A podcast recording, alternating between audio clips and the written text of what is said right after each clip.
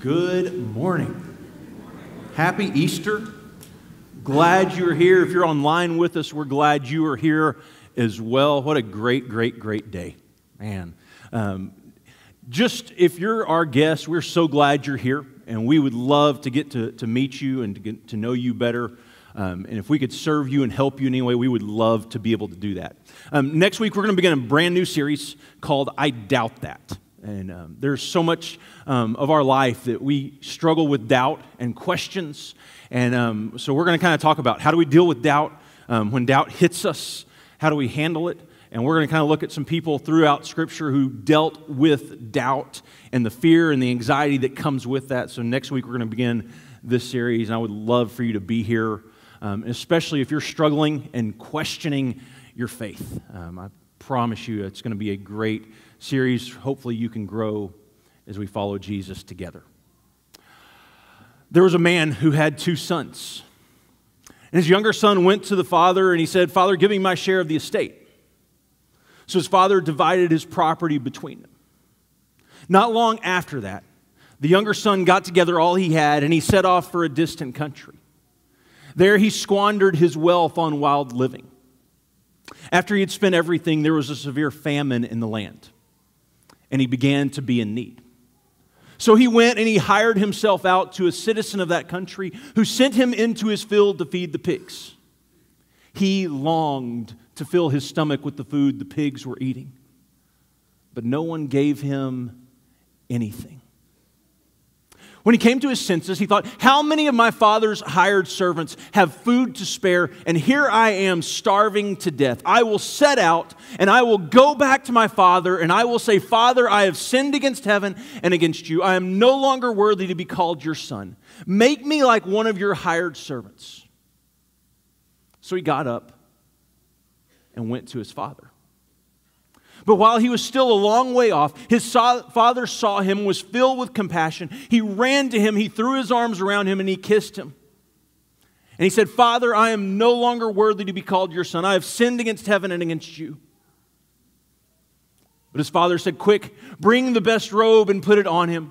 Put a ring on his finger and sandals on his feet. Bring the fattened calf and kill it. Let's have a feast and celebrate because this son of mine was dead and he's alive again.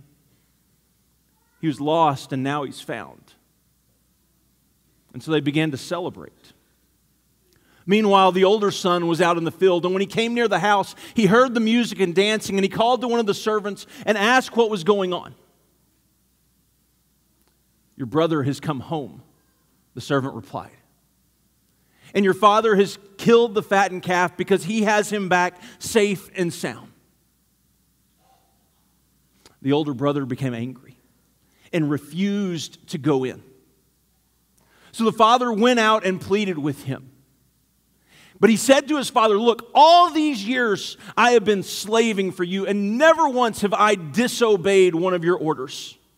Yet you never even gave me a young goat so I could celebrate with my friends. But he said, My son, You have always been with me, and everything I have is yours. But we had to celebrate and be glad because this brother of yours was dead and is alive again. He was lost, and now he is found. The gospel story is not a story about good pe- or bad people becoming good. The gospel story is about dead people being raised to life. That is the core of the gospel. Dead people being raised to life. And the core of this story, the prodigal son, is a story of a dead man being raised to life, someone who was lost being found and being redeemed. This son who runs away from home finds himself homesick and longing for home. Did you ever run away as a kid? My mom's here, so she could tell you stories, but there were times where I would get so angry or so agitated that I would get my little backpack and I would put wrestling figures in there, Hulk Hogan and all those guys, you know, G.I. Joes, and maybe a shirt. And I would throw it over my pack, my back, and I would walk out the door because I was done with home. And so at five years old, I'm setting off on my own. And I would usually make it to the end of our sidewalk and maybe turn the corner and make it down the sidewalk to our neighbor's house before I came to my senses and realized that this is a terrible idea. I have no way of making it on my own. And I would go home and I would be so thankful that I could come back home. But for this young son who runs away, his longing is to be able to come home. But his only hope in his mind of being able to do that is being able to work to show his love for the Father in hopes that the Father might forgive him. But he runs away from home because he decides to choose death over life. We don't think of it that way. But in essence, that's what he's doing. He's deciding there is a better way out there than the way of the Father. And the Father has always provided for me. He has always taken care of me. But I have a better way. And so he sets out for home. Only to get to the destination and realize it's not what he thought it would be. He has this deep sense of longing for home the way things are supposed to be. I remember the very first time I ever went home once I made it to school. I had been off at school for a couple of months, and Garland High School was having their homecoming game. And I remember I was so excited to get home. And so I drove all day, and I get home, and I think I skipped a class or two, maybe, probably, most likely. Skipped a class or two and I rush and I get home. And then we go to the game that night, and I walked into Williams Stadium. And this is a place my dad had coached there. I had grown up going to games there. And I was so excited to walk in those gates. And I walked in those gates, and there has never been a time in my life where I've felt so different about a place because I had these expectations that I was going to walk in and everyone would see me and like, oh, there's Gary Albritton, the backup middle linebacker. Um, you know, because they remember those guys, right? And I had this, this picture in my mind of what it was going to be like. But yet, when I got there, it wasn't at all the way I imagined it being. And even going home to my parents' house, it didn't feel the same. that's what's so funny. Home is such an elusive concept. Like we, we think that's what we want. But what if there's something deep within us that's longing for something better? Because it's not to say home that we know and we've experienced is bad, but what if your life was created for something more? What, what if there was something better that you constantly weren't chasing after, thinking there's something out there? See, we live our lives as exiles. And this son, this youngest son who left home, lived his life as an exile. But here's the thing the older son who stayed home found himself as an exile too, longing for the father's house but Scripture is full of the story of people who live life as exiles. The, the story begins with Adam and Eve finding themselves as exiles of the garden in perfect harmony with God, the way things were supposed to be, and now they find themselves longing for home. Or the story of Joseph and his brothers who find themselves as wanderers, fleeing to Egypt to survive a famine. Or Moses fleeing for his life into the desert because of what he has done, because of his past. David who's been anointed as the future king, but lives his life as an exile on the run. And even Jesus, whose family is forced to flee to escape King Herod, who says to his disciples that he has no place to lay his head, who is taken outside of the city and crucified. See, the story of the prodigal son is not just this story of individual redemption. The story of the prodigal son is humanity's story. And it's a story of homecoming. But more than that, it's a story of longing for home. Longing for the way things are supposed to be. Because all of us are exiles of Egypt. See, the word exile simply means a departing.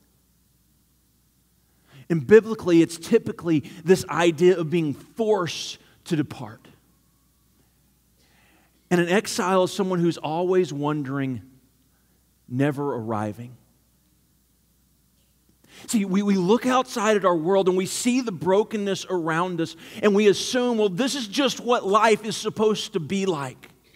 Things are not right. But because we are those exiles of Eden, because things are broken, because of the brokenness around us, we find ourselves longing for something better. We find ourselves longing for home. And, and not just home where our family resides, not just the place where a roof is over our head but home the way it was intended to be with our Father. Longing for that place. But it's not just the brokenness around us that causes that longing, it's also the brokenness within us.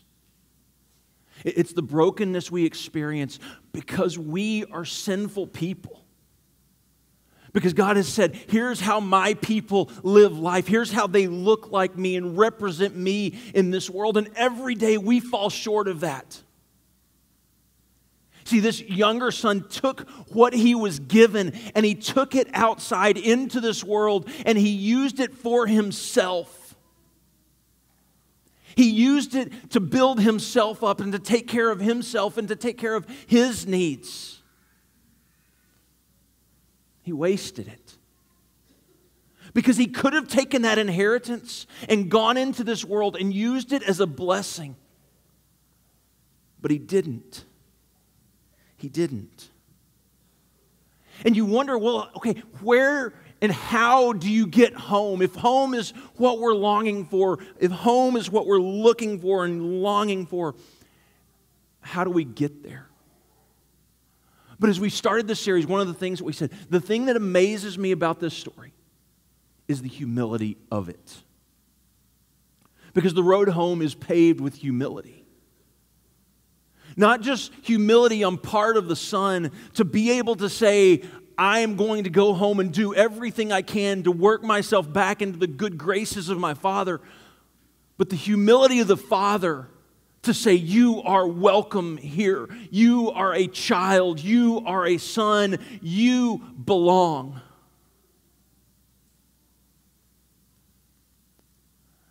We see humility from the Father, humility that gives life to the Son. So, how is it that we get home? How is it on this journey that we continue on this direction, first pursue Christ likeness, not our goodness. See, somewhere along the way, we decided it's up to us to make it on our own. And we have this scale of good and bad and this little register in between that we think as long as we can push closer and closer to the good, then we're going to be okay. And as long as our good is better than their, their good, then we're safe. But right, the gospel story is not about bad people becoming good. The gospel story is about dead people being raised to life. What the Son does, without even knowing it, is he pursues the Father. He pursues a person and not a place. He knows that his longing is to be with the Father and he sets on this journey back home to the Father. Because it wasn't about being back in the Father's house that he longed for, it was about being back with the Father. But, but here's what amazes me about this story is his homecoming was 100% reliant upon the Father. Because the question was if he went home, was it even possible, was it even conceivable that the son could be welcomed in? And not just welcomed in as a servant who's going to work and work to prove his goodness, but would he be welcomed in as a son? Would he be welcomed home? And the only reason right this is how, how the story ends he was dead and he's alive again he was lost and he, the only reason he is alive again is because of the father's goodness and grace this deep longing for home where we want things to be better we want things to be different and we're constantly let down because they're not because of the pain, because of the brokenness that we see.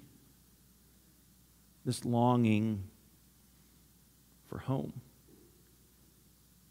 Because it will bring you to points in your life where you start to wonder and question. Points where you start to wonder and question is this even worth it? Points where you start to wonder how do I make it after what I have just gone through. How, with all the pain that I've experienced in this world, how do I continue? And what it does is it makes those yearnings, those longings for home even greater. But see, the point of faith, the point of faith is not that it makes your life easy. The point of faith is that it gives you the strength to endure the hard times. Because you will face hard times. You will experience pain. You will experience hardship. This world is not easy, but this world is not what we are longing for. But understand, as Mike said, this is not just about someday off in the future. This is about finding life now, here, today. Because what Jesus does and, and, what we celebrate today is a resurrection, but what had to happen before the resurrection is he had to go through death. But because before someone can be raised to life, they have to actually die. And, and death is accompanied by pain. There's no other way around it. There's no way to experience resurrection without the pain of death. But it's when we experience the pain of death that we start to wonder, we start to try to give up or give in or think it's not worth it or think, think there's a better way. But the same thing that was true about the Son is true for you. The only way home is through the goodness and grace of the Father. The only way home is through the goodness and grace of the Father. And that's exactly what Jesus does as he enters into death. I believe he enters into death, giving up his godness, his ability to save himself. He enters into death so that Jesus is reliant upon the Father to raise him from the dead. That's what Scripture says over and over and over that it was God that raised Jesus from the dead. He shows this incredible act of humility, this incredible act of trust by entering into death, believing that God would raise him from the dead. And then comes the day. It comes the morning when they walk up and they see the empty tomb and they start to question everything that they've known. Right? Go, go to Luke 24, verse 1. On the first day of the week, very early in the morning, the women took the spices they had prepared to the tomb. They found the stone rolled away from the tomb, but when they entered, they did not find the body of the Lord Jesus. While they were wondering about this, suddenly two men in clothes that gleamed like lightning stood beside them. And their, in their fright, the women bowed down with their faces to the ground, but the men said to them, Why do you look for the living among the dead? He is not here, He is risen. Remember how He told you while He was still with you in Galilee. The Son of Man must be delivered over into the hands of sinners, be crucified on the third day, and be raised again. Then they remembered His words.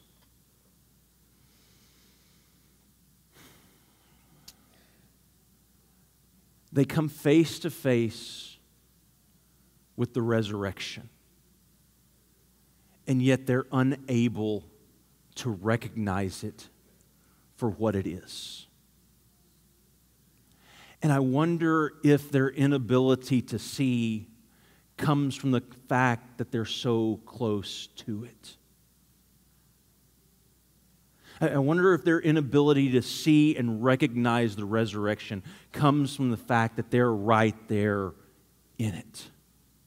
Because if you were to ask any one of them at the very beginning of the day, what, what would be your greatest hope? We would love to go back and do this all over again. We would love to find a way to get him out of the city. We would love if he could be raised. We would love it.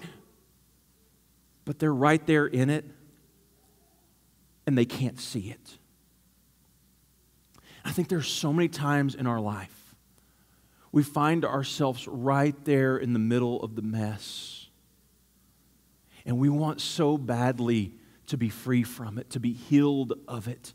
But we're right in the middle of it, and we can't recognize it for what it is. We can't see that resurrection is happening in the midst of the pain. We, we think that faith is about giving us an easier life, but faith is about making you stronger. Because we all have those bad days. We all have those days that we wake up that's like a bad dream that we wish we could do all over again. Because if we could just go back and they could be here, or if we could go back and we could fix the marriage, if we could go back and parent them differently, if we could go back and not have spent the money, if we could go back and and save that friendship, if we could go back and do it all over again, we would do anything to be able to do it. But here's the thing you can't. You can't. You can't go back and change the past. The only thing you can do, the only way to find home, to, to fulfill that deep sense of longing, is to keep moving forward, trusting in Jesus. The only way is to keep going forward with the hope and the prayer that He is strong enough to save.